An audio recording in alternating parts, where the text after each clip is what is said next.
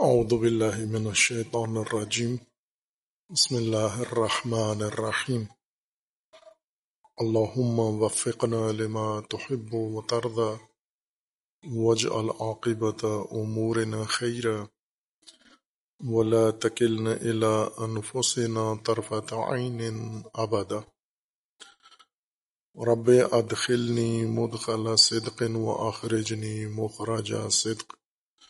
واجعل لي من لدنك سلطانا نصيرا. سورہ مبارکہ بقرہ، آیات کریمہ. وَإِن كُنتُم فِي رَيْبٍ مِّمَّا نَزَّلْنَا عَلَىٰ عَبْدِنَا فَاتُوا بِسُورَةٍ مِّن مِّثْلِهِ. وَادْعُوا شُهَدَاءَكُم مِّن دُونِ اللَّهِ إِن كُنتُمْ صَادِقِينَ. فَإِن لَّمْ تَفْعَلُوا وَلَن تَفْعَلُوا فَاتَّقُوا النَّارَ الَّتِي وَقُودُهَا النَّاسُ وَالْحِجَارَةُ أُعِدَّتْ لِلْكَافِرِينَ اللہ تبارک و تعالیٰ کا فرمان ہے کہ وہ لوگ جو شک رکھتے ہیں، ریب رکھتے ہیں، ما نزلنا میں قرآن کریم کے اللہ کا کلام ہونے میں اور یہ سوچتے ہیں کہ یہ اللہ کا کلام نہیں ہے، بلکہ رسول اللہ صلی اللہ علیہ وآلہ وسلم نے خود سے بنایا ہے یا کسی سے سیکھا ہے، تعلیم لی ہے، یا کسی اور کے کلام کو نقل کر کے اسے یہاں پر پیش کیا ہے۔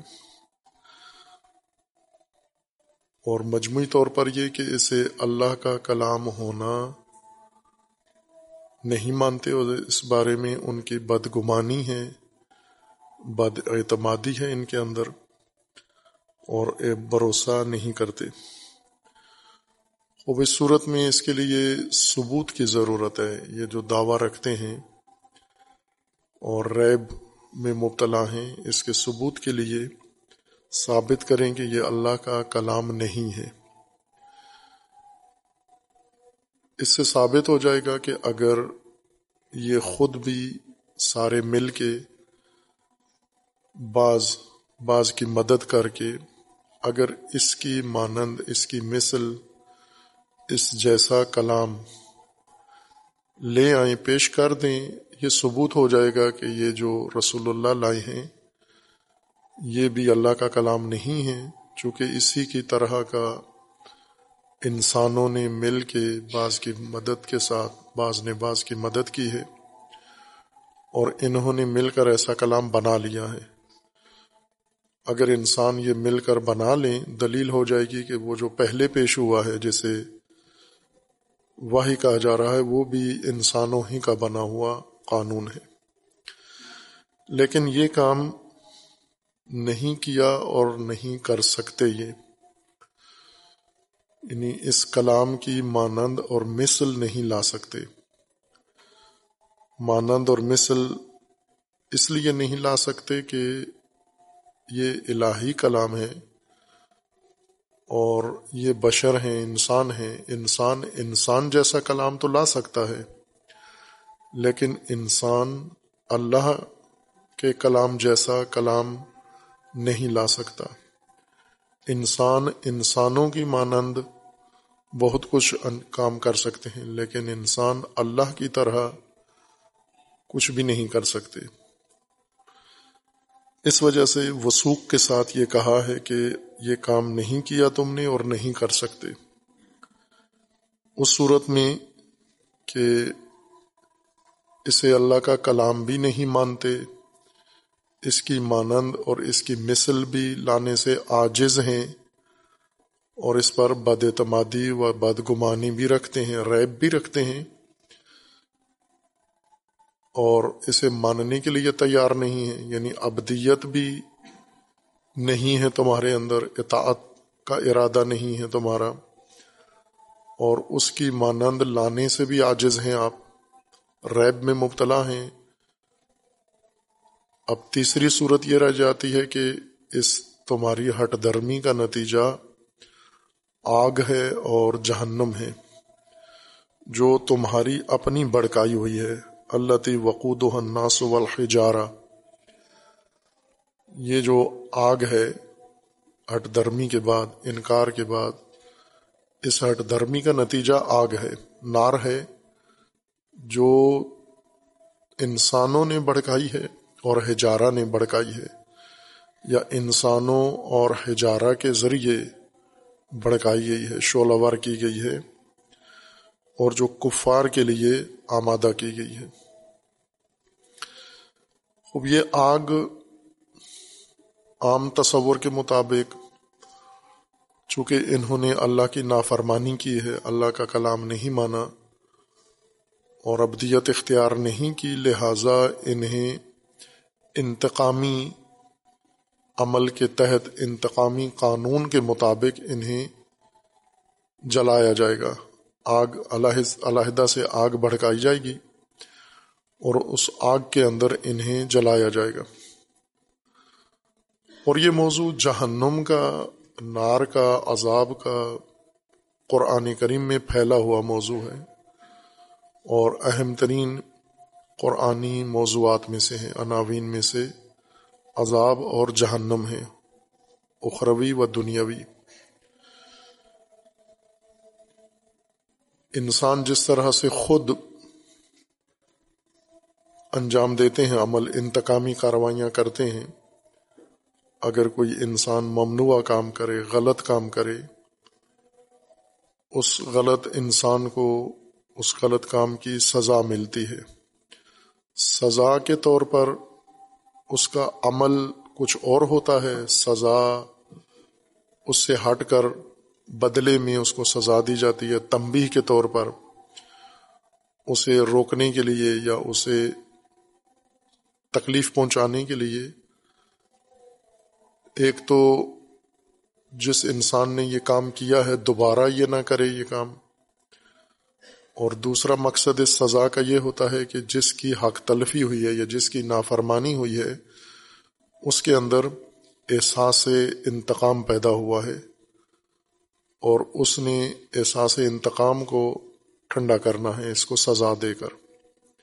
یہ انسانوں کے اندر ایسے ہی ہوتا ہے، سزا کا عمل۔ اور سزا کے مختلف طریقے ہیں۔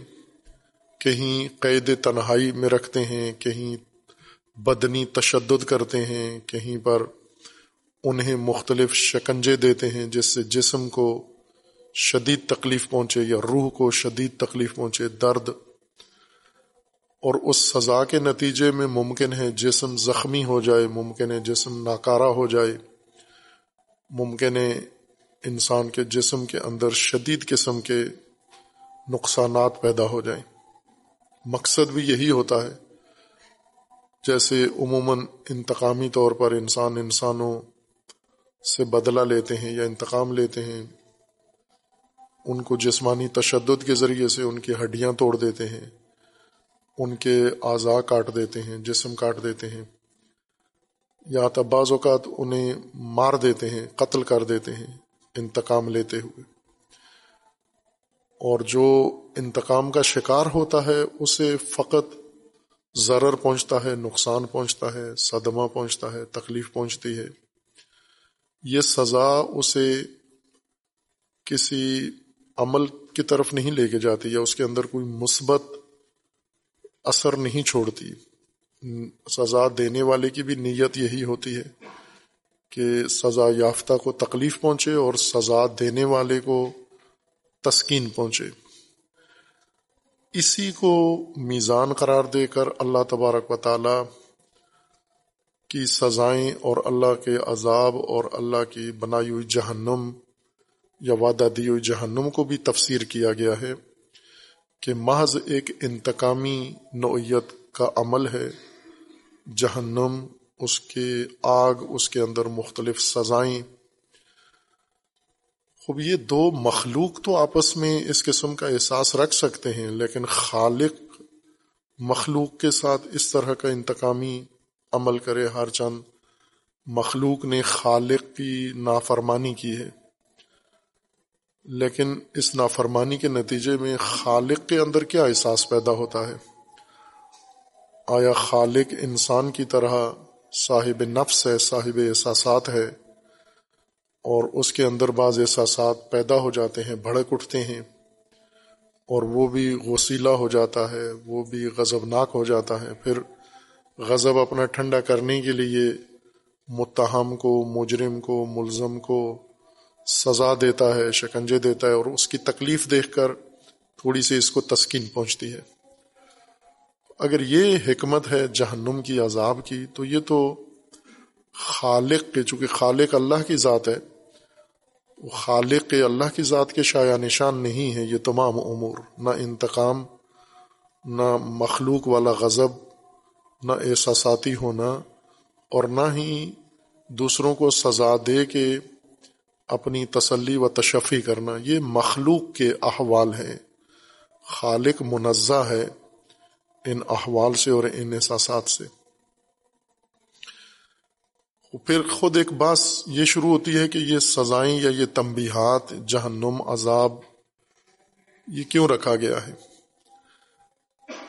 یہ اسی حکمت کے تحت ہے جس حکمت کے تحت انسان کو ثواب دیا جا رہا ہے، جس حکمت کے تحت انسان کو نعمتیں دی جا رہی ہیں، جس حکمت کے تحت انسان کو رحمت سے نوازا جا رہا ہے اور اس کے لیے مختلف وسائل فراہم کیے جا رہے ہیں۔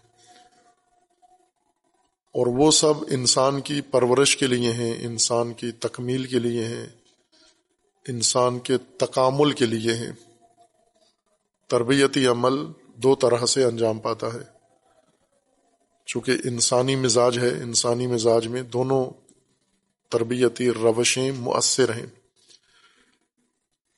اور ایک یہ ہے کہ جو چیز کمی ہے وہ کمی انسان کے اندر ایجاد کر دی جائے، پوری کر دی جائے۔ جیسے اون کا معنی کیا تھا کہ اون اس مدد امداد کو کہتے ہیں، تعاون کو کہتے ہیں، جو کسی ضرورت مند کی کمی دور کرتا ہو۔ جو کام وہ کرنا چاہتا ہے یا جو اس نے سوچا ہوا ہے، اس کے لیے ایک مقدار وسائل کی یا طاقت و قوت موجود ہے اس کے پاس، لیکن وہ کافی نہیں ہے نا کافی ہے وہ چیز جو کم ہے جتنی مقدار میں، اتنی مقدار اسے دوسرے کی طرف سے مل جائے، اس کو اون کہتے ہیں یا معاونت کہتے ہیں۔ اللہ تبارک و تعالیٰ نے انسان کو پیدا کیا ہے خلق کیا ہے، اس کے اندر صلاحیتیں رکھی ہیں، استعدادیں رکھی ہیں، قابلیتیں رکھی ہیں، جنہوں نے پروان چڑھنا ہے، پرورش پانی ہے۔ اور اس پرورش کے لیے انسان کے اندر بھی صلاحیتیں ہیں، پروان چڑھنے کی اور چڑھانے کی، لیکن وہ کافی نہیں ہیں۔ اس لیے انسان کو اللہ تبارک و تعالیٰ کی طرف سے اس اون کی ضرورت پڑتی ہے۔ اور یہ اون دو شکلوں میں انسان کو ملتی ہے۔ ایک جہاں پر قوت، طاقت کی کمی پڑ جاتی ہے، اتنی مقدار میں انسان کو فراہم کر دی جاتی ہے۔ اور وہ بھی ایک نظام کے تحت ہے۔ وہ اس طرح سے نہیں جیسے انسان اپنے خواہشات کے تابع، احساسات کے تابع ہو کر بعض کام کرتا ہے۔ پسند و ناپسند کو بنیاد قرار دے کر، بلکہ وہ ایک نظام کے تحت ہے۔ اللہ تبارک و تعالیٰ نے نظام ہستی نظام کے صورت میں بنایا ہوا ہے اور انسانی نظام بھی اسی طرح نظم و نظام کے ساتھ چل رہا ہے۔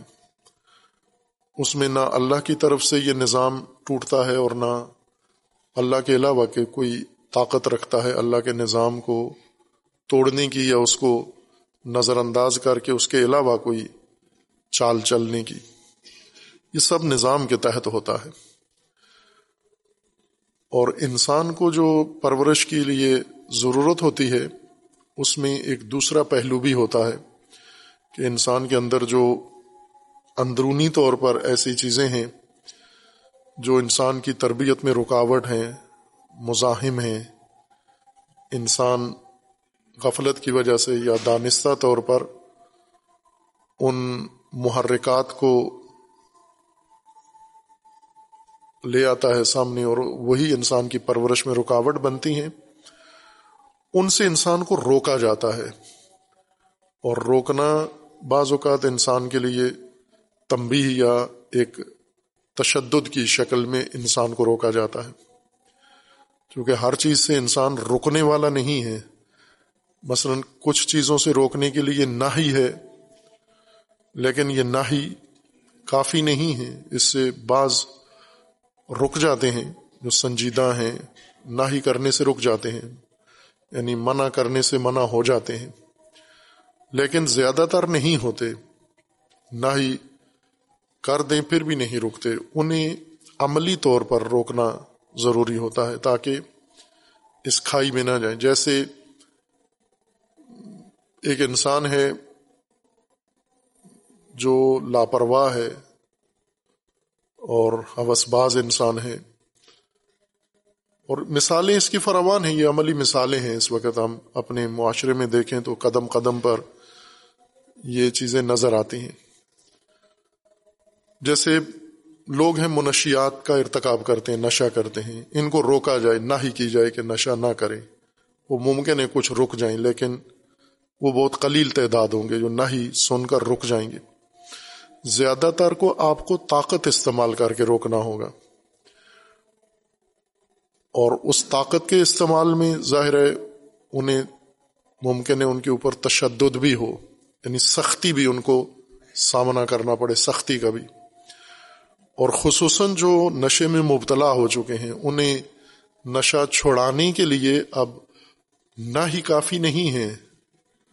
آمر و نہ ہی مؤثر نہیں ہے ان کے لیے عملی اقدامات کی ضرورت ہے۔ اور عملی اقدامات ان کے لیے ممکن ہے کچھ ناگوار ہوں۔ ناگواریوں کے ذریعے ہی ان سے یہ آفت، یہ ابتلا دور کی جا سکتی ہے۔ یوں نہیں ہے کہ اللہ تبارک و تعالی نے انسانوں کو حکم دیا ہے، انسان بجا نہیں لاتے اور اللہ کو اس نافرمانی پر بہت شدید غصہ ہے، غضب ہے اور اپنا غضب ٹھنڈا کرنے کے لیے انسانوں کو سختیاں سختیاں انسان کے لیے رکھی ہیں، یا جہنم ہے یا باقی سزائیں ہیں، یا عذاب ہیں۔ وہ بھی انسان کے لیے ہی ہیں، جو جو مقصود انسان کو اطاعت سے حاصل کرنا تھا، نہیں کرا، انسان آمادہ نہیں ہوا، اس طریقے سے اس روش سے آمادہ نہیں ہوا۔ اب دوسری روش انسان ہی کے لیے ہے کہ جب سمجھانے سے، آگاہی سے، علم سے، شعور سے، بصیرت سے ایک چیز نہیں اختیار کرتا، تو اس کے لیے دوسرا عملی اقدام ہے کہ اسے اس کے لیے آمادہ کیا جائے۔ ظاہر ہے وہ دوسری روش ناگواریوں کی روش ہے، اطاعت اطاعت کو اطاعت ہی اسی لیے کہتے ہیں چونکہ اس کے اندر تتو ہے تو ہے۔ تو گوارا چیز کو کہتے ہیں، جس کے اندر خوشگواری ہو، جس کے اندر انسان اپنی قلبی اطمینان بھی رکھتا ہو۔ یعنی انسان کو جو چیز بہا رہی ہو، اس کو تو کہتے ہیں۔ اس کے مقابلے میں کر ہے تو ان او کرہا۔ تو دل پذیر ہونا، گوارا ہونا انسان کے لیے اور کر ناگواری کو کہتے ہیں۔ کچھ چیزیں ایسی ہیں، خوشگوار ہوتی ہیں انسان کے لیے، کچھ ناگوار ہیں۔ وہ کام جو گوارا طریقے سے ہونا چاہیے، وہ انسان نے چھوڑ دیا، ترک کر دیا، اطاعت چھوڑ دی، ابدیت چھوڑ دی ہے۔ اور اب جو کچھ اس کے لیے ہوگا، وہ ناگواری والی صورت ہوگی۔ اور ناگواری بھی انسان کو روکتی ہے، ان امور سے جو اپنی پرورش یا اپنی تکامل کی جہت کے خلاف انسان انجام دیتا ہے۔ اور ہم دنیا میں دیکھتے ہیں کہ ایسا ہی ہے۔ یہ ہم میں سے ہر ایک کا تجربہ بھی ہوگا۔ کتنے ایسے افراد ہیں جنہیں والدین کی طرف سے کبھی بھی کسی سرزنش کا، مذمت کا، ملامت کا سامنا کرنا نہیں پڑا بلکہ وہ جس طرح سے پیدا ہوئے اور ایک طبی طور پر، فطری طور پر پرورش کے نظام میں ڈالے گئے، ہم آہنگ ہوئے اور وہ کرتے چلتے گئے آگے۔ ایک دن کے لیے نہ والدین کو شکوا ہوا، نہ ان کے معلمین کو شکوا ہوا، نہ ان کے مربیوں کو شکوا ہوا کہ جو ان کے لیے ہم نے تربیتی نظام بنایا ہے، یہ اس کو مانتے نہیں ہیں۔ اور انہیں کسی تشدد کے ذریعے یا کسی سرزنش کے ذریعے، مذمت کے ذریعے اس کا حصہ بنایا جائے۔ بعض ایسے ہیں جنہیں شاید ایک دن بھی اس قسم کی ملامت نہ سننی پڑی ہو یا انہیں زور زبردستی ان کے ساتھ نہ کیا گیا ہو۔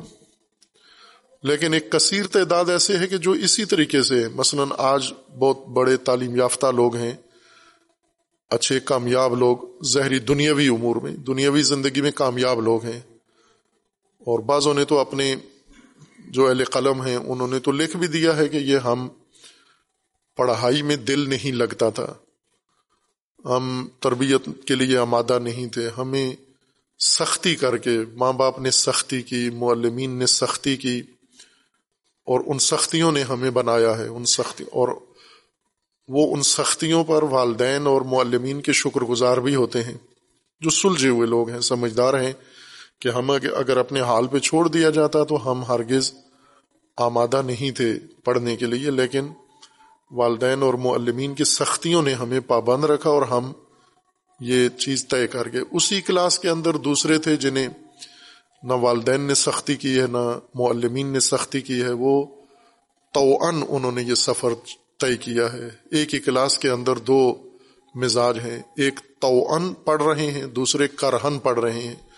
یعنی ایک کو گوارا کیفیت کے ساتھ جا جا رہے ہیں، دوسرے ناگوار حالت کے اندر وہی کام کر رہے ہیں جو دوسرے گوارا حالت میں تو کر رہے ہیں۔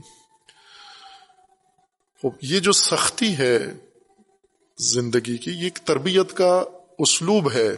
نہ ہر ایک کے لیے، بعض خاص مزاجوں کے لیے جو اطاعت ترک کرتے ہیں، اطاعت کے لیے آمادہ نہیں ہے یا ابدیت اختیار نہیں کی، انہیں بھی اسی مقصود تک پہنچانا، اس کے لیے بھی اللہ تبارک و تعالیٰ نے یہ اہتمام کیا ہے۔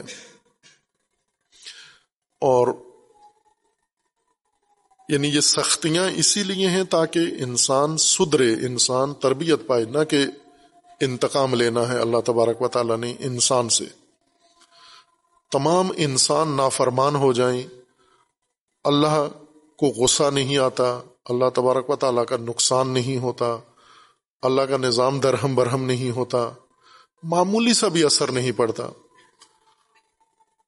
ان اللہ غنی ان العالمین۔ اللہ کی ذات غنی و بے نیاز ہے انسان کی۔ اس کی اطاعت سے بھی بے نیاز ہے، اس کی نافرمانی سے بھی بے نیاز ہے۔ نہ وہ انسان نافرمانی سے اللہ کو نقصان پہنچاتا ہے اور نہ اطاعت سے اللہ کو فائدہ پہنچاتا ہے۔ تو ظاہر وہ ذات جو انسانی عمل سے اور انسانی اطاعت و ناگواری سے ذرا متاثر نہیں ہوتی تو اس کی طرف سے انسان کے لیے یہ چیزیں اس جذبے سے نہیں ہوتی جو انسان آپس میں کرتے ہیں۔ یہ قیاس ہے جو انسان اللہ کو یا جنت جہنم کا جو اللہ نے نظام بنایا اس کو اپنے اوپر قیاس کرتے ہیں ہم، جیسے ہم کرتے ہیں، ویسے ہی اللہ بھی ہے۔ اور یہ حقیقت ہے، ہم اگر اپنے اعتقادات کو ٹٹولیں اور اپنے اندرونی رجحانات کو دیکھیں، تعلیمات کو دیکھیں، اپنے نصاب کو دیکھیں تو سب سے زیادہ غلط تصور انسان نے اللہ کا ہی بنایا ہوا ہے۔ یعنی اللہ کو اللہ نہیں مانا ہوا، بلکہ اللہ کو ایک مخلوق، بڑی مخلوق، طاقتور مخلوق مانا ہوا ہے۔ جس طرح مخلوقات انسانوں میں مختلف لوگ ہیں، ہم اپنے ملک میں دیکھیں، کچھ کمزور، ضعیف لوگ ہیں، کچھ بہت ہی طاقتور لوگ ہیں اور یہ ضعیف طاقتور کے سامنے دبے ہوئے ہوتے ہیں اور طاقتور ان کے ساتھ جو کرنا چاہے کر سکتا ہے۔ ہم سمجھتے ہیں کہ اللہ تبارک و تعالیٰ بھی ایسے ہی ہے، طاقت ہے اللہ کے پاس، جو کرنا چاہے انسان کے ساتھ کر سکتا ہے۔ لیکن خصوصیات وہی ہیں جو مخلوق کے اندر ہیں نوز اللہ اور اسی کو سب سے پہلے انسان اگر ایک پوری عمر بھی اس بات پہ انسان صرف کر دے، اللہ تبارک و تعالیٰ کی معرفت میں، شناخت میں کہ ہم جسے اللہ کے طور پر قبول کرتے ہیں، وہ کیا ہستی ہے وہ؟ باقی دین سارا خود ہی سدھرتا جاتا ہے۔ یہ پہلا نقطہ ہے جو مبہم رہ جاتا ہے۔ گول مول سا ایک تصور اللہ کا لے کر پھر آگے، اللہ کے فرامین، اللہ کا دین، اللہ کے بندے اللہ کا ثواب، اللہ کا عمل، اللہ کا حکم، اللہ کی نہی اس سب میں ابہام آخر تک جاتا ہے، کیونکہ خشت اول صحیح نہیں ہوتی۔ امیر المومنین فرماتے ہیں، دین کی خشت اول اللہ تبارک و تعالیٰ کی معرفت ہے۔ اول الدین معرفت ہو شروع، دین کی آغاز یہی ہے، یہ خشت اول دین ہے۔ اور یہی پورا نہیں کرتے ہم، اس اس کو کہیں بھی واضح نہیں کرتے۔ ہمارے جو رائج دینی اسلامی علوم ہیں، ان کے اندر یہ خشت اول کہیں بھی واضح نہیں ہوتی۔ ان علوم میں ہوتی ہے جنہیں ہم نصاب میں رکھتے ہی نہیں ہیں، جنہیں پڑھتے ہی نہیں ہیں۔ وہ اس کی وضاحت کرتے ہیں، لیکن وہ ہمارے دین کا حصہ نہیں ہے۔ اس لیے عموماً جس نصاب سے ہم اللہ کی تصویر بناتے ہیں، وہ اللہ نہیں ہے۔ امام باقر علیہ السلاۃ وسلام فرماتے ہیں، وہ تمہاری اپنی ذہنی مخلوق ہے، تمہاری اپنی ذہنی تصویر ہے۔ تمہاری تخلیق کردہ تصویر ہے جس کو اللہ بنا کے، اللہ کہتے ہو۔ جس طرح لوگ ہاتھوں سے بت بناتے ہیں، مورتیاں، پھر اسے اللہ کہہ کے اس کے سامنے جھک جاتے ہیں۔ تم نے ذہن میں مورتی بنائی ہے مفہوم کی مدد سے، اور اس کو اللہ منا لیا۔ فرق دونوں میں نہیں ہے۔ ایک کا بت خانہ ذہن میں ہے، ایک کا بت خانہ زمین پر ہے۔ تو ذہن و زمین دونوں میں بت پرستی ہو رہی ہے اللہ کے نام پر۔ جس طرح بت جو رکھا ہوا ہے مورتی انسان کے ہاتھ کی، وہ اللہ کہلاتی ہے۔ ذہن میں جو مفہوم بٹھایا ہوا ہے، وہ بھی اللہ کہلاتا ہے جو کہ ہم نے بنایا ہے۔ یہی خشت اول درست۔ ہو جائے تو یہ سارا دین ہے۔ اول الدین بھی ہے، کل الدین بھی ہے۔ تمام دین یہی ہے۔ معرفت ہو باقی اس معرفت کا نتیجہ ہے جو انسان کو نصیب ہونا ہے۔ اور یہ حقیقت جب واضح ہوگی تو عذاب و ثواب کا صحیح تصور پیدا ہوگا۔ ورنہ ابھی تو ہمارے ذہن میں جو اللہ تبارک و تعالیٰ کا تصور ہے کہ اللہ کی ذات طاقت ہے اور اس طاقت کے ذریعے پیدا کر دی ہیں بندے اور بہت سارے اس کے نافرمان ہو گئے ہیں اور وہ سخت اللہ کو ان پر غصہ ہے، غضب ہے۔ زمین پر اللہ کے ہاتھ نہیں آ رہے، آخرت میں مرنے کے بعد ان سب کو اللہ نے قابو کرنا ہے اور بٹیاں جلی ہوئی ہیں، عذاب ہیں، آگ لگی ہوئی ہے، اس کے اندر ان کو ڈال رہا ہے۔ فرشتوں کو رکھا ہوا ہے، پکڑ پکڑ کے ان کو ڈالتے جاؤ اندر۔ خوب، یہ کس لیے؟ اللہ کو اس سے کیا حاصل ہو رہا ہے؟ انسان کو اس سے کیا نقصان پہنچ رہا ہے؟ یہ وہ تصور ہے جنت جہنم کا جو ہم نے مخلوق اور زمین کے حالات کے تناظر میں بنا لیا ہے۔ اگر ہم اللہ تبارک و تعالیٰ کی معرفت رکھتے کہ یہ تو اللہ نہیں ہو سکتا جو اس طرح کے جذبات اور احساسات رکھے، ایک طاقتور حکمران کی طرح جو تسکین حاصل کرنا چاہتا ہے، سزا دے کر۔ اگر ہم قرآن کو دیکھیں تو قرآن میں تو ایسا تصور نہیں ہے۔ ہم نے قرآن کو یہ تصور دیا ہے۔ قرآن سے لیا نہیں ہے، قرآن کو ہم نے بہت کچھ دیا ہے۔ اگر ہم قرآن کے ترجمے پڑھیں، قرآن کی تفسیریں پڑھیں، قرآن پر لکھے ہوئے حاشیے پڑھیں، تو تجزیہ کر کے دیکھیں تو نتیجہ یہ نکلے گا کہ شاید ایک فیصد بھی قرآن سے نہیں لیا، لیکن ننانوے فیصد قرآن کو دیا ہے۔ جو قرآن سے باہر ذہنیت ہماری بنی ہے، وہی ہم نے قرآن کے اوپر ٹھونس دی ہے کہ یہ قرآن یہ کہہ رہا ہے۔ خوب، یہ آگ جو اللہ تبارک و تعالیٰ نے فرمایا کہ فتح پس محفوظ کرو اپنے آپ کو، اپنی حفاظت کرو۔ انار اس آگ سے اللہ وقود و الناس والحجارہ جس کو جلانے والے انسان و ہجارہ ہیں۔ اس آگ سے بچو۔ یہ آگ کس نے جلائی ہے؟ کیوں پیدا ہوئی ہے؟ جہاں لکھ دیا گیا کہ اس کا وقود انسان ہے۔ یعنی آگ جلانے والے انسان ہیں، ایندھن انسان ہیں۔ جیسا پہلے آیت میں گزرا ہے، جب مثال دی گئی تھی منافقین کی، مردد لوگوں کی مسلحم کا مسل الزی استوقد نارا۔ مثال ان لوگوں کی جو زبانی مسلمان مومن کہلاتے ہیں لیکن نہیں ہیں دھوکھا باز ہیں۔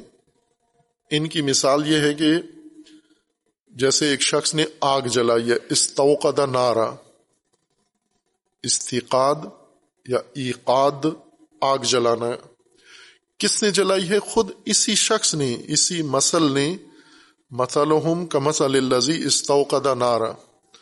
یعنی اللہ نے نہیں جلائی، اس نے خود جلائی ہے اپنے لیے آگ۔ کیوں جلائی ہے؟ چونکہ نور سے دور ہوا ہے۔ اللہ تبارک و تعالیٰ نے اس کے لیے نور مقرر کیا تھا اور اس نے نور سے منہ مو موڑ لیا ہے اور نور کا نتیجہ نار سے لینا چاہتا ہے۔ تو خود اس نے آگ جلائی ہے اپنے لیے۔ آگ جلا کر اس سے امیدوار یہ ہوا تھا کہ یہ آگ مجھے روشنی دے گی، اس آگ سے مجھے رہنمائی ملے گی، اس آگ سے میری زندگی بن جائے گی، مجھے جہت ملے گی، راستہ ملے گا، منزل ملے گی۔ لیکن نار تو جلانے کے لیے ہوتی ہے، روشنی کے لیے نہیں ہوتی یا راستہ بتانے کے لیے نہیں ہوتی۔ آگ جلاتی ہے اور یہ اس نے خود جلائی ہے اس توقع نارا۔ پھر اس آگ میں جب گیا ہے، واقع ہوا ہے تو آگ نے اپنا اثر اس کو دکھایا ہے۔ اور یہ جو یہاں پر فرمایا ہے کہ ابدیت اختیار کرو، اللہ کی ند اختیار نہ کرو، اور اگر اللہ کے کلام پر اعتماد نہیں ہے، ابدیت اطاعت کے لیے تیار نہیں ہو، تو پھر نار سے بچو۔ وہ نار جو تم خود بڑکا رہے ہو۔ اپنے لیے اللہ تی وقود و حناس والحجارہ، جس کا عموماً ترجمہ کیا جائے، جس کا ایندھن انسان و حجارہ ہے۔ یہاں بعض علماء نے دقت کی ہے کہ وقود اور وقود میں فرق ذکر کیا ہے۔ وقود ایندھن ہوتا ہے، جلنے والی چیز یعنی وہ لکڑی اگر لکڑی جلانے کے لیے آمادہ کی جائے، جس کو ہم اردو میں بالن کہتے ہیں، بالن یعنی وہ لکڑی جو جلانے کے لیے جنگل سے درختوں کو کاٹ کے آمادہ کی جاتی ہے، اور مقصد یہ ہوتا ہے کہ اسے جلانا ہے۔ ایک لکڑی ہے جیسے آپ دروازے کھڑکیاں بناتے ہیں، جیسے آپ میز کرسی بناتے ہیں۔ ایک لکڑی ہے جو جلانے کے لیے آپ اکٹھی کر لیتے ہیں۔ اس کو عربی زبان میں حتب کہتے ہیں۔ جو جل نہیں رہی، جلانے کے لیے آمادہ کی گئی ہے، رکھی گئی ہے، محفوظ کر لی گئی ہے۔ تاکہ جب وقت آئے تو یہ جلانے کے کام آئے۔ اس کو حتب کہتے ہیں۔ عرب جلانے والی لکڑی یا جلنے کے جو قابل لکڑی ہے۔ اور جب اسی کو آگ لگا دیتے ہیں اور یہ آگ پکڑ لیتی ہے، یہ وقود ہے۔ یہ لکڑی جب جلنا شروع ہو جائے۔ اور جس چیز کے ذریعے سے اس کو آگ لگائی جاتی ہے، وہ وقود ہے۔ جو آگ بڑکانے کے لیے جس کو استعمال کیا جاتا ہے۔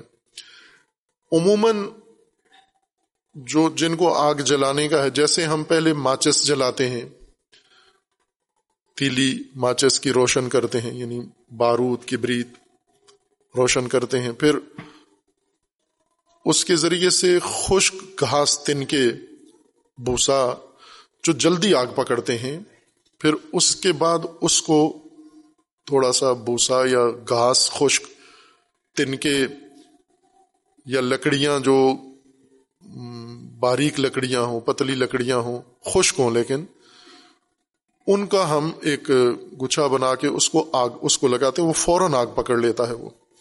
پھر اس کو آگے تنور میں، چولہے میں یا اس الاؤ میں ڈال دیتے ہیں جہاں بڑی لکڑی رکھی ہوئی ہے۔ اگر ماچس کے ذریعے سے ہم بلا واسطہ بڑی لکڑی کو، لکڑی کے تنے کو آگ لگانا چاہیں، وہ نہیں پکڑتا۔ ماچس سے وہ نہیں آگ لیتا۔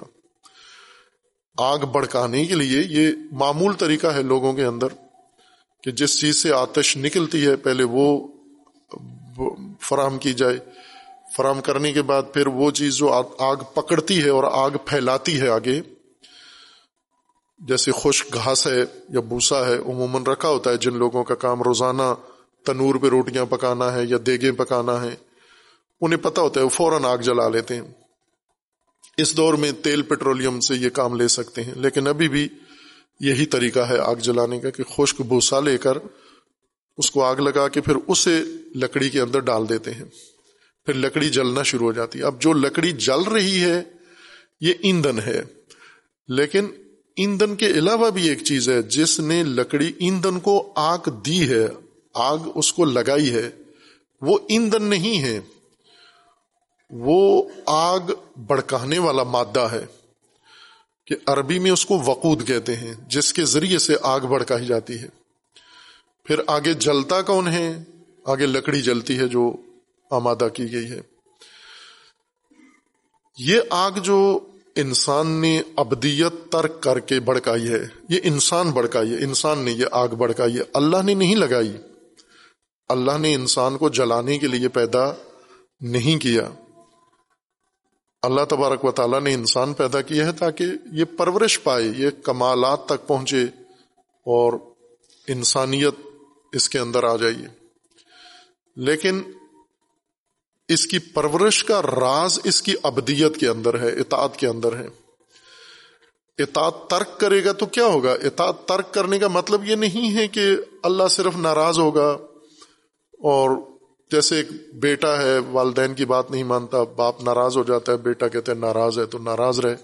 مجھے کیا اثر پڑتا ہے؟ میں نانے کے ہاں چلا جاؤں گا، ماموں کے ہاں چلا جاؤں گا، کسی اور کا سہارا لے لوں گا، دوستوں کے ہاں چلا جاؤں گا۔ عموماً ایسے دتکاری ہوئی اولاد والدین سے روٹ کے کہیں نہ کہیں جا کے پناہ لے لیتے ہیں۔ اور بعض تو سرے سے والدین کو بھول ہی جاتے ہیں۔ والدین اگر سامنے آ بھی جائیں تو پرواہ نہیں کرتے۔ تو اللہ کی اگر اطاعت نہ کریں تو اللہ ناراض ہے، لیکن اللہ کی ناراضگی کو انسان سیریس نہیں لیتا، جدی نہیں لیتا، ناراض ہے تو ٹھیک ہے۔ ہمارا نظام تو چل رہا ہے نا، اللہ ناراض ہے، کام رکا تو نہیں ہے۔ ہم زندگی گزار رہے ہیں، ہم کھا پی رہے ہیں، ملازمت کر رہے ہیں، پڑھ لکھ رہے ہیں، شادیاں کر لی ہیں، کاروبار چلا رہے ہیں۔ اللہ کی ناراضگی سے رکا کون سا کام ہے ہمارا؟ کچھ بھی تو نہیں رکا۔ اس لیے اس تمثیل میں انسان گمراہ ہو جاتا ہے کہ یہ جو میں نے اطاعت ترک کر دی ہے، یہ صرف یوں نہیں کہ اللہ ناراض ہے اور میرا نظام اللہ کے بغیر بھی گزر رہا ہے، بلکہ اطاعت ترک کر دی ہے جب یہیں سے آپ نے آگ بڑکا دی ہے، اپنے وجود کو آگ لگا دی ہے اپنی اس آگ کا دائرہ محدود بھی ہوتا ہے بڑی سطح پر بھی ہوتا ہے۔ مثلا ایک شخص ہے، ایک محلے کو آگ لگا دیتا ہے۔ ایک شخص ایک پورے شہر کو آگ لگا دیتا ہے۔ مارکیٹ پوری جلا دیتا ہے۔ آج دن ہم دیکھتے ہیں، خبروں میں آتا ہے کہ کسی مارکیٹ کے اندر ایک بڑی بلڈنگ، کئی منزلہ، اس کو آگ لگ گئی، گھر کے اندر آگ لگ گئی، دکان کو آگ لگ گئی، پورے بازار کو آگ لگ گئی۔ ابھی چند دن پہلے بنگلہ دیش میں ہزاروں دکانیں جل گئیں، آگ پکڑ لی انہوں نے۔ اور اسی طرح روز ہم دیکھتے ہیں کہ آگ کا دائرہ کبھی ایک شخص ہے اپنا گھر جلا بیٹھتا ہے، کبھی ایک شخص ہے پورا محلہ جلا دیتا ہے، ایک ہی شخص۔ اسی طرح اللہ تبارک و تعالیٰ کی نافرمانی سے، ترک اطاعت سے، ترک ابدیت سے جو آگ بھڑکتی ہے، یہ آگ کبھی انسان صرف اپنی ذات کی حد تک آگ بھڑکاتا ہے، اپنے اندر آگ بھڑکاتا ہے۔ اور کبھی اپنے خاندان میں آگ لگا دیتا ہے، کبھی اپنے ملک میں آگ لگا دیتا ہے۔ اور اس وقت ان آیات کی تفسیر پاکستان کے لیے، اہل پاکستان کے لیے سمجھنا بہت آسان ہے، چونکہ پاکستان کی یہی حالت ہے، آگ بھڑکی ہوئی ہے۔ کس نے بھڑکائی ہے؟ انہی لوگوں نے جنہوں نے ابدیت ترک کی ہے کہ اس وقت پاکستان آگ کے اندر جل رہا ہے، آگ کے شولوں میں جل رہا ہے۔ وہ شولے جو انسان اگر غور کرے یہیں پہ رہنے والا انسان کو شولوں میں کیا کچھ اس کا جل چکا ہے اور کیا جل رہا ہے؟ کتنی اس آگ نے کیا کیا نابود کر دیا ہے؟ لیکن اس کے آنکھ میں ابھی تک دھواں نہیں پڑا، احساس نہیں ہوا اس کو کہ یہ کتنی بڑی آگ ہم نے لگا دی ہے۔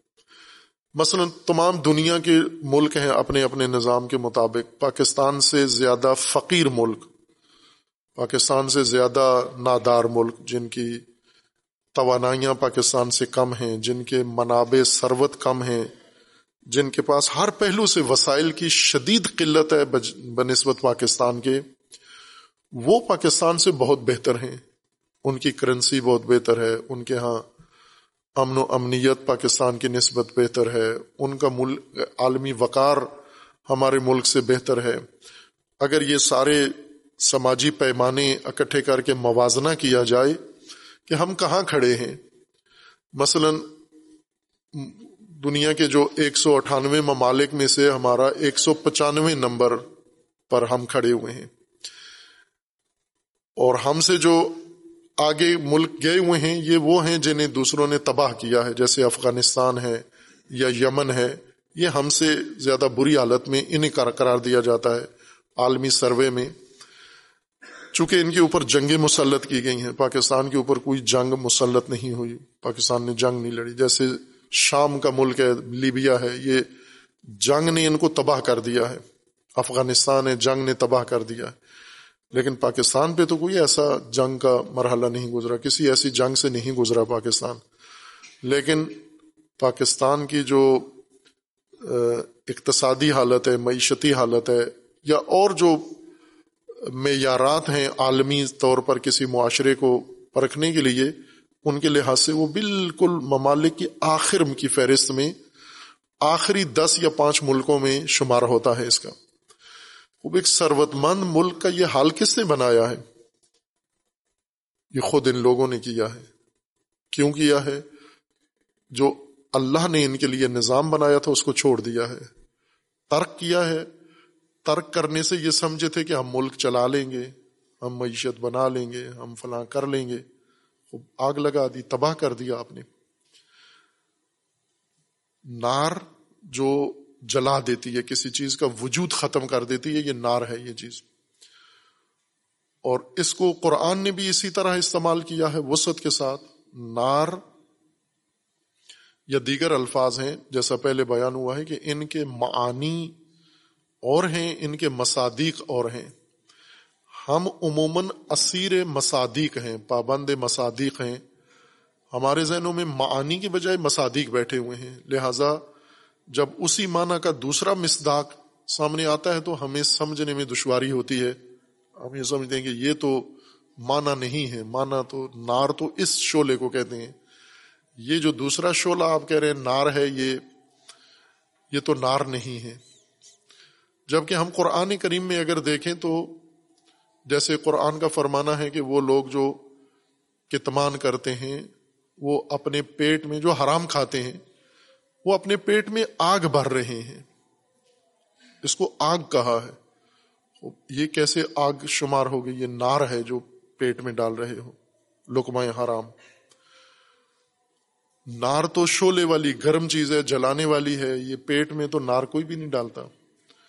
یہ وجہ یہ ہے کہ ہم نار کا مسداق ایک یہی ہے جو جلاتی ہے۔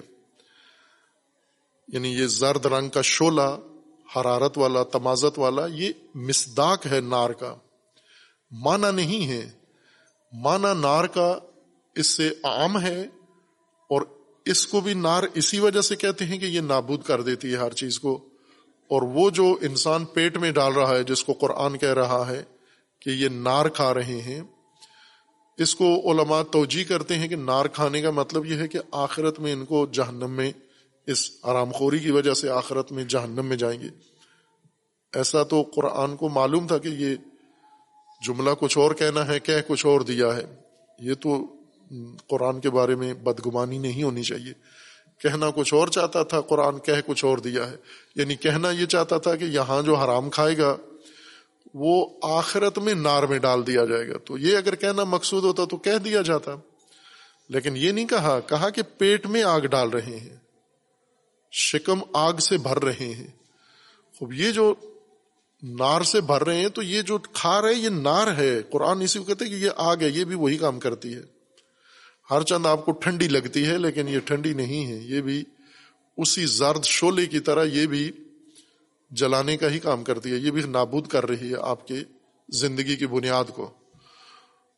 اور ہم اس نار سے تو بہت ساری چیزیں بچا لیتے ہیں۔ اپنے آپ کو فائر پروف بنایا ہوا ہے ہم نے، لیکن جو اس سے شدید نار، بڑی نار، اس سے تو اسے نار ہی نہیں سمجھتے۔ اس پر لفظ نار اطلاق نہیں کرتے، جبکہ قرآن اسے بھی نار کہتا ہے۔ اب یہ آگ ہے جو انسانوں نے جلانی ہے۔ ترک ابدیت سے اتق النار۔ پھر جو شک تم نے اختیار کی یہ نار ہے۔ اب اس سے بچو، اس سے اپنے آپ کو محفوظ بنو تقوا اختیار کرو۔ یعنی وہ تدبیر جو اللہ نے تمہاری حفاظت کے لیے مقرر کیا، اب اس کا سہارا لو۔ چونکہ ابدیت چھوڑ کے جس منزل پہ جا پہنچے ہو تقوا تمہیں بچا سکتا ہے۔ وہ حفاظتی تدبیر جو اللہ نے رکھی ہے، اس کی طرف آپ پناہ لے لے لو۔ اگر اس سے اپنے آپ کو محفوظ نہیں کرتے، وہ آگ جو تم نے خود بھڑکا لی ہے اپنے لیے اس کا وقود انسان ہے۔ یعنی اس آگ کے جلانے والے انسان ہیں، وہ ہجارہ ہیں، وقود۔ جس کے ذریعے سے آگ بھڑکائی جاتی ہے، نہ جو جلتا ہے اس کے اندر۔ جس کے ذریعے آگ بڑکائی جاتی ہے، وہ انسان ہے۔ جب انسان نے آگ جلائی ہے، تو انسان کے لیے جلائی ہے۔ زہر یہاں ایندھن بھی انسان ہے۔ اور آگ جلانے کا جو مادہ ہے، ذریعہ ہے، وہ بھی انسان ہے۔ جیسے وہ پتھر، سفید پتھر یا ایسے زمین کے اندر ہیں جن کو رگڑنے سے چنگاریاں نکلتی ہیں، آگ جلتی ہے۔ ان کو فارسی میں آتش زنا کہتے ہیں یعنی یہ وہ پتھر ہیں جن سے آگ لگاتے ہیں۔ یا قدیم زمانے میں مختلف طریقے تھے۔ لکڑی لے کر کسی لکڑی کے اوپر وہ ہاتھوں سے گھماتے تھے تیزی کے ساتھ۔ اور وہ حرکت کی وجہ سے قانون حرکت کے نتیجے میں آگ روشن ہو جاتی تھی۔ پھر ملائم گھاس، خشک گھاس اس کے ساتھ رکھتے تھے چاہے فوراً آگ پکڑتا تھا اور آگ لے کر پھر اس کو دوسرے کسی بڑے لکڑی کے ڈھیر میں منتقل کرتے اور اس طرح ایک جگہ سے جلی ہوئی آگ لے کر پورے محلے کے اندر تنور روشن ہو جاتے ہیں، یہ چولہے روشن ہو جاتے ہیں۔ آج تو آگ بڑکانے کے لیے ہر گھر کے اندر انتظام ہے۔ آگ بڑکانے والے ایسے کیمیاوی وسائل بھی موجود ہیں اور ماچسیں موجود ہیں یا مختلف نوعیت کی چیزیں انسان نے آگ بڑکانے کے لیے بنا لی ہیں ابھی، ترقی کر کے صنعت نے۔ لیکن پرانے زمانے میں آگ جلانے کے لیے یہ پتھر ہوتے تھے، یہ لکڑی کو رگڑ کے بھوسے کے ساتھ اسے آگ بڑکاتے تھے، پھر جلاتے کسی اور کو تھے۔ یہ آگ بڑکانے کے لیے تھا، وہ آگے جلانے کے لیے ہے۔ یہ آگ جو بڑکے گی، یہ بڑھانے، بڑکانے والے بھی انسان ہیں، وہ ہجارہ اور جلنے والے بھی انسان یعنی وقود و وقود دونوں انسان ہیں اس آگ کے۔ خوب، اب یہاں یہ سوال ہے کہ اگر انسان نے آگ جلائی ہے، انسان کا جلنا، جلانا تو سمجھ میں آتا ہے۔ ہجارہ ہجارہ کا معنی پتھر، تو پتھر بیچ میں اس آگ میں کیا کردار ادا کرتے ہیں؟ پتھر کو بیچ میں کیوں ذکر کیا گیا ہے؟ خوب، یہ بھی نار ہی جیسا مسئلہ ہے۔ جیسے نار ہم ایک مسداک نار ہے ہمارے نزدیک مانا نار سے بہت دور ہیں ہم۔ ایک جو انسان ارتقا کرتا ہے، تکامل کرتا ہے، معرفت میں، شناخت میں، علم میں وہ یہ ہے کہ انسان جو چیزیں دیکھتا ہے، انہیں تو کسی حد تک سمجھ جاتا ہے، جو اس کو آنکھوں سے نظر آتی ہیں۔ لیکن سارے حقائق تو آنکھوں سے دیکھنے والے نہیں ہیں۔ جو حقائق آنکھوں سے نہیں دیکھے جاتے، آیا وہ بھی سمجھتا ہے یا نہیں سمجھتا؟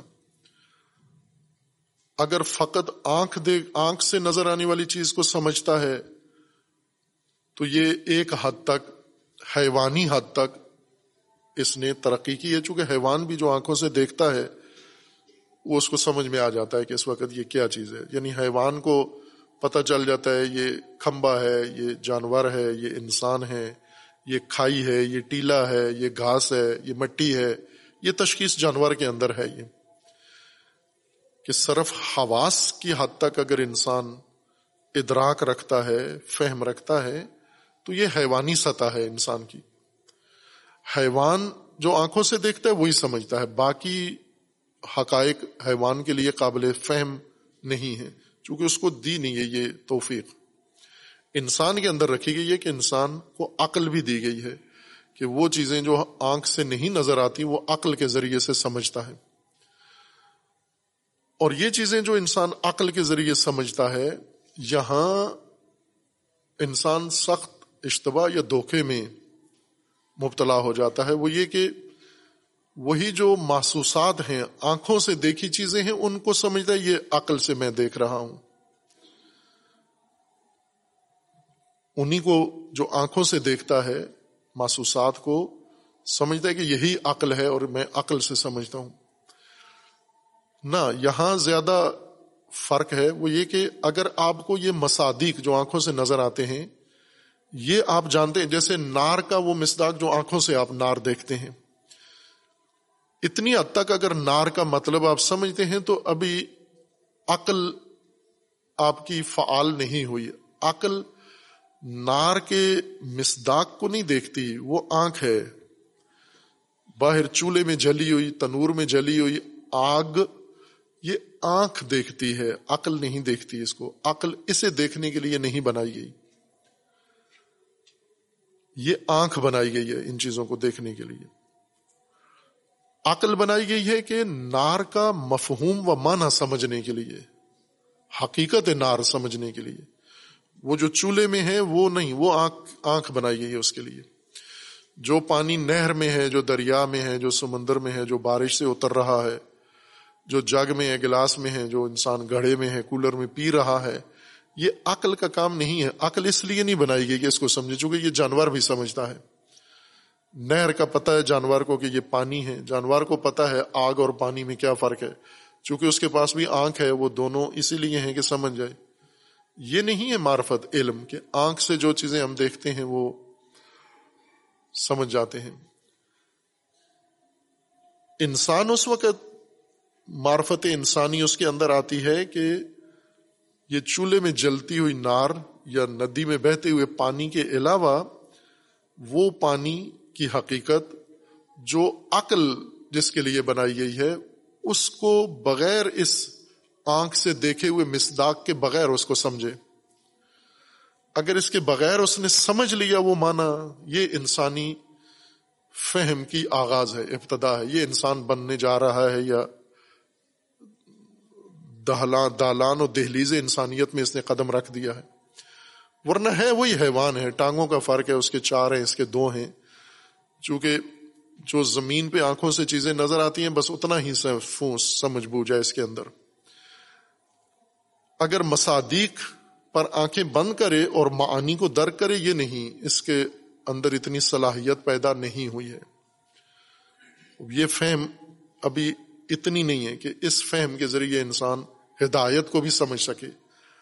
آنکھوں سے جو چیزیں انسان دیکھتا ہے، اتنی تو سمجھ آئے گی اس کو، لیکن ہدایت تو ساری آنکھوں والی نہیں ہے۔ ہدایت کا زیادہ تعلق عقل سے ہے۔ وہ حقائق جو ہدایت کے سسٹم کو، نظام کو تشکیل دیتے ہیں، وہ تو سارے کھمبے، درخت اور پتھر اور پانی اور آگ نہیں ہیں جو ہم آنکھوں سے دیکھتے ہیں۔ وہ حقائق زیادہ تر تعلق ان کا عقل سے ہے۔ یعنی آنکھ سے نہیں ہے، عقل سے ان کا تعلق ہے۔ تو ان کے ادراک پر جب انسان قادر ہو جائے، یہ انسانیت کے اندر داخل ہو گیا ہے۔ یہ بچپنا ہے اس کا، انسانیت کا۔ پھر جوں جوں ان حقائق کو بہتر سمجھتا جائے، ان حقائق عقلیہ کو انسانیت اس کی بڑھتی جا رہی ہے۔ یہ تکامل انسانی ہے۔ ہم سے نہیں تصور ہوتا، نار، چولہے والی نار سے، تنور والی نار سے ہم اپنا ذہن الگ نہیں کر سکتے۔ وہ نکلتی نہیں ہے ہمارے ذہن سے کہ نار کی حقیقت کو سمجھ سکیں گے نار اصل مانا کیا ہے اس کا۔ اور یہ مشکل ہر جگہ ہے ہمارے اندر۔ جس معنی کو بھی ہم دیکھیں تو ایک مادی مسداق آنکھوں سے دکھنے والا ایک مسداق اس کا موجود ہے۔ اور جو ہی لفظ سنتے ہیں، یہ مسداق فوراً آنکھوں سے نظر آنے والا یہ آ جاتا ہے ہمارے ذہن میں۔ تو یہ تو مسداق ہے مانا نہیں ہے۔ اس کو نکالو ذہن سے باہر مانا کو ذہن میں آنے دیں۔ اور ظاہر ہے وہ انسان عقل کامل ہو یا عقل بنے یا عقل رشت شروع کرے تو یہ معنی سمجھتی ہے۔ ورنہ صرف یہ تصاویر، مادی تصاویر ہی دیکھتی ہے عقل۔ بس نار ہے، وہ بھی حقیقت نار ہے، اور اس کا کام بھی جلانا ہے۔ جس طرح قرآن کریم نے کہا، جو پیٹ میں ڈال رہے ہو، یہ فقط آگ ہے یہ۔ جو کچھ پیٹ میں ڈال رہے ہو، یہ آگ ڈال رہے ہو۔ یہ ہم سمجھتے ہیں کہ یہ تشبیح دی گئی ہے، مجازن کہا گیا ہے۔ یا اس کے بعد چونکہ آگ میں ڈالا جائے گا، اس وجہ سے اس کو کہہ رہے ہیں کہ آگ بھر رہے ہو، چونکہ بعد میں آگ میں ڈالو گے، ڈالا جائے گا آپ کو۔ قرآن خود اس کو آگ کہہ رہا ہے۔ اور یہ جو سماجی صورت حال ہے اس وقت، انسانیت ایک لحاظ سے ہم کہیں کہ آگ میں جل رہی ہے اور یہ آگ انسانوں نے خود اپنے لیے بڑکائی ہے۔ جو ترک ابدیت سے جلتی ہے جو آگ یہ آگ معاشرے میں، سماج میں، ملک میں انسانوں نے بڑکا دی ہے۔ آگ لگانے والے یہ ہیں، وقود یہ ہیں۔ اور وقود بھی یہی ہیں، جلنے والا ایندھن بھی یہی ہے وہ حتب بھی یہی ہیں۔ لیکن آگ لگائی بھی انہوں نے ہے۔ جو جل رہا ہے، آگ لگائی بھی اسی نے ہے۔ اور جل بھی خود رہا ہے۔ خوب یا انسان تو کسی حد تک انسان سمجھ سکتا ہے اس آگ کو۔ اگر عقل ہو، عقل کی حد تک پہنچا ہوا ہو، فہم عقلی۔ صرف حیوانی حد تک مادی اور محسوس مصادیق کا گرفتار اسیر نہ ہو، معانی کی طرف بھی اس کا رجحان ہو، تو وہ سمجھ سکتا ہے کہ انسان آگ جلاتا ہے، انسان آگ میں جلتا ہے اور ابدیت کے بغیر، دین کے بغیر جو زندگی ہے، یہ آگ آگ میں زندگی گزر رہی ہے۔ جیسے ابھی ہماری صورت حال ہے ملک کے اندر، یہ آگ میں زندگی گزار رہے ہیں۔ حقیقت نہ کہ تشبی دے رہے ہیں۔ یہ آگ ہے۔ اور اس آگ کو وضاحت کے لیے ظاہر ہے، وہ جو کچھ جل رہا ہے، اس طرف ہم توجہ کریں تو ہمیں پتا ہوگا کہ یہ آگ اس آگ سے زیادہ شدید ہے جو چولہے میں جل رہی ہے۔ چولہے والی لکڑی جلاتی ہے، یہ انسان جلاتی ہے یہ آگ۔ اس آگ سے انسان اجتناب کرتا ہے، اس آگ میں خود کودتا ہے یہ۔ خود چھلانگ لگاتا ہے اس آگ کے اندر۔ یہ جو سماجی آگ ہے۔ خوب، اب سوال یہ کہ اس میں انسان کا جلنا، انسان کا آگ لگانا، انسان کا ترک اطاعت کرنا اور آگ میں آگ لگانا، جلنا تو سمجھ میں آتا ہے۔ ہجارہ بیچ میں اس کا کیا کردار ہے؟ پتھر۔ پتھر کا کیا کردار ہے اس کے اندر۔ خوب، یہاں بھی وہی نار والی ہی صورت حال ہے کہ ہجارہ پتھر ہے۔ پتھر کو ہی کہتے ہیں ہجارہ عربی میں۔ لیکن یہ پتھر ہجارہ اور حجر کا معنی نہیں ہے، یہ مسداق ہے اس کا۔ حجر کا یہ معنی نہیں ہے۔ قرآن میں دو یا چند آیات میں حجر بمانہ پتھر استعمال ہوا ہے، لیکن باقی متعدد آیات کے اندر یہ لفظ حجر استعمال ہوا ہے، جو اس کو مراد پتھر، کوئی مترجم ترجمہ پتھر نہیں کرتا۔ جیسے حجرات ہجر سورہ بھی ہے ہجر حجرات، محجور ہجرن محجورہ۔ متعدد آیات ہیں جن کے اندر یہ قرآن کریم نے یہ لفظ و مادہ استعمال کیا ہے۔ وہاں تو پتھر نہیں مانا کرتے۔ آپ ترجمے اٹھا کے دیکھ لیں، کسی بھی مسلک کے، انہوں نے وہاں پتھر نہیں مانا کیا۔ بلکہ وہاں پر ان کا اصل لغوی معنی مد نظر رکھا ہے۔ جیسے سورہ مبارکہ فجر میں آیا پنجم ہے۔ سورہ مبارکہ فجر میں ہے، بسم اللہ الرحمن الرحیم، والفجر ولیال عشر والشفع والوتر واللیل اذا یسر، حل فی ذالک قسم لدی ہجر۔ یہ ترجمہ کیا بنتا ہے اس کا؟ زی ہجر۔ پہلے قسمیں ہیں۔ والفجر ولیال عشر والشفع والوتر واللیل اذا یسر، یہ قسمیں ہیں۔ حل فی ذالک قسم لذی ہجر۔ کیا اس میں قسم ہے زی ہجر کے لیے؟ اب سب مترجمین نے سنی شیعہ سب نے مانا کیا ہے یعنی صاحب عقل زی ہیجر یعنی اس میں قسم ہے ہر صاحب عقل کے لیے۔ یہ قسمیں صاحب عقل کے لیے ہیں۔ اب یہاں ہیجر کا معنی آپ نے عقل کر دیا ہے اور وہاں پر مانا پتھر کر دیا ہے۔ اسی طرح سورہ مبارکہ حجرات میں سورہ کا نام بھی یہی ہے اور اس میں آیا کریمہ بھی ہے۔ سورہ حجرات سورہ حجرات آیا چہارم میں اللہ تبارک و تعالیٰ کا فرمانا ہے۔ لوگ جو نبی اکرم صلی اللہ علیہ وآلہ وسلم کے ساتھ جاہلانہ رویہ رکھتے تھے، بد تہذیب لوگ تھے، جنہیں ہم کہہ رہے ہیں بڑے فصیح بلیغ تھے۔ ان کا سنے یہ کرتے کیا تھے؟ رسول، یہ وہ لوگ تھے جو مسلمان ہو چکے تھے، نہ کہ کفار۔ یہ وہ تھے جو ایمان لے آئے تھے، یہ وہ تھے جو رسول اللہ کے ہاتھوں پہ بیعت کر چکے تھے۔ یہ ان کی بات ہو رہی ہے۔ خطاب بھی انہی کو ہے۔ یا ایو حلد بسم اللہ الرحمن الرحیم، سورہ حجرات، یا ایو حلدین آمنو۔ انہی کو کہہ رہے جو ایمان، ابھی مشرق ان کو نہیں کہا جا رہا کہ آپ بدتمیز ہو۔ مومنین، جو ایمان لائے ہو۔ لا تقدمو بین یدی اللہ و رسول ہی اللہ اور رسول سے آگے نہ نکلو۔ نکلتے تھے، یہ کام کرتے تھے۔ اللہ دین آمنو، یہ کام کرتے تھے وہ۔ وَاتَّقُ اللَّهَ إِنَّ اللَّهَ سَمِيٌ علیم یا ایوہ الذین آمنو، پھر انہی کو خطاب ہے کہ ایمان تو لے آئے ادب بھی سیکھو۔ لا ترفعوا اصواتکم فوق صوت النبی۔ نبی کی آواز پر اپنی آواز اونچی نہیں کرو۔ یہ کرتے تھے، ان کی تہذیب یہی تھی۔ چیختے تھے، شور کرتے تھے۔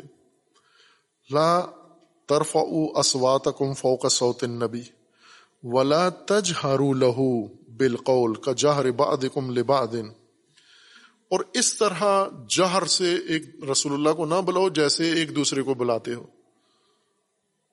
ایک دوسرے کو کیسے بلاتے تھے؟ اوے فلاں۔ اسی طرح رسول اللہ کو بھی خطاب کرتے تھے۔ اس طرح نہ بلاؤ رسول اللہ کو جیسے ایک دوسرے کو بلاتے ہو۔ انتحبت اعمال و ان تم لاتا اس بے شعوری میں اپنے اعمال گنوا بیٹھو گے۔ ان الدین یغدون اسواتهم عند رسول اللہ اولئک الذین امتحن اللہ قلوبهم للتقوى اور جو اپنی آوازیں دھیمی رکھتے ہیں رسول اللہ کے سامنے، یہ ہیں جن کے تقوا جن کے دل کے تقوا کا امتحان خدا نے لے لیا ہے۔ اور اس کے بعد ہے، ان الدین یونادون کا من ورا الحجرات اکثر لا یاقلون۔ اور یہ جو آپ کو حجرات کے پیچھے آ کے حجرات کے پچھواڑے سے آ کے بلاتے ہیں۔ ورا الحجرات یعنی رسول اللہ کے حجرات کہ باہر آ کر کھڑے ہو کر پھر زور سے باہر سے آواز دیتے تھے۔ اکثر لا یاقلون یہ اکثر نامعقول لوگ ہیں یہ۔ اب یہ یا الدین آ منو ہے یہ یعنی سب آج کے قرآن آ منو کہتا ہے، آج صحابہ کہتے ہیں ان کو۔ قرآن کا اصطلاح کوئی نہیں استعمال کرتا، صحابہ۔ چونکہ صحابہ کی حیثیت قرآن آ منو پر زیادہ برتر ہو گئی ہے۔ خوب، یہ سارے صحابہ ہیں، یہ سارے آمنو ہیں، یہ سارے ایمان لے آئے ہیں، یہ سارے سدرے ہوئے ہیں۔ لیکن یہ یہ حرکتیں بھی کرتے تھے۔ ابھی وہ تہذیب مکمل انہوں نے اختیار نہیں کی تھی، قرآنی تہذیب نہیں آئی تھی۔ خوب، یہ ان الدین یونادوں کا مین ورا الحجرات، حجرات کے پیچھے سے آپ کو ندائیں دیتے ہیں۔ حجرات کیا چیزیں ہیں؟ رسول اللہ کے کمرے جو آپ نے ازواج کے لیے، اپنی بیگمات کے لیے بنائے ہوئے تھے، امہات مومنین کے لیے، ہر ایک کے لیے ایک حجرا بنایا ہوا تھا یعنی کمرہ، گھر، حجرات۔ اور یہ حجرات اسی مادہ سے جس سے ہجارہ ہے۔ حاجر کا ایک مسداق پتھر ہے حاجر کا ایک مسداق کمرہ ہے۔ حاجر کا ایک مسداق عقل ہے، جیسے سورہ فجر میں بیان کیا گیا ہے کہ عقل بھی حاجر ہے۔ اب اسی طرح سورہ مبارکہ نساء میں آیا تیئیس میں ہے، حرمت علیکم امہاتکم و بناتکم و اخواتکم و اماتکم و خالاتکم و بنات الاخ و بنات الاخت و امہاتکم اللاتی اردعناکم و اخواتکم من الرضاعت و امہات النسائکم و ربا اب کو ملاتی فی حجور کم یعنی یہ محرم رشتے بتائے جا رہے ہیں کہ یہ محرم ہے، آپ کے لیے حرام ہیں یہ رشتے۔ مائیں، بیٹیاں، بہنیں، پھوپھیاں، خالہ، ان کے بیٹے، بیٹیاں اور جنہوں نے تمہیں دودھ پلایا ہے جن کا تم نے دودھ پیا ہے، اور یہ تم پر حرام ہے و ربا ابو کم اللہ حجور اور جو تمہارے حجور میں پرورش یافتہ ہیں، وہ بھی تم پر حرام ہیں۔ من نسائکم فی حجور حجور یعنی گود۔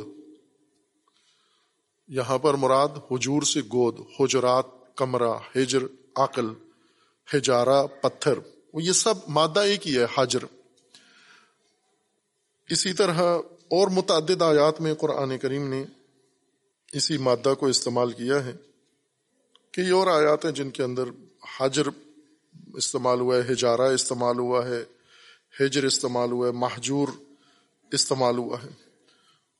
اور قاعدہ یہ ہے لغت کا کہ جب ایک لفظ ایک مادہ سے بنتا ہے، تو وہ مادہ کا معنی اس کی ہر ترکیب میں موجود ہونا چاہیے۔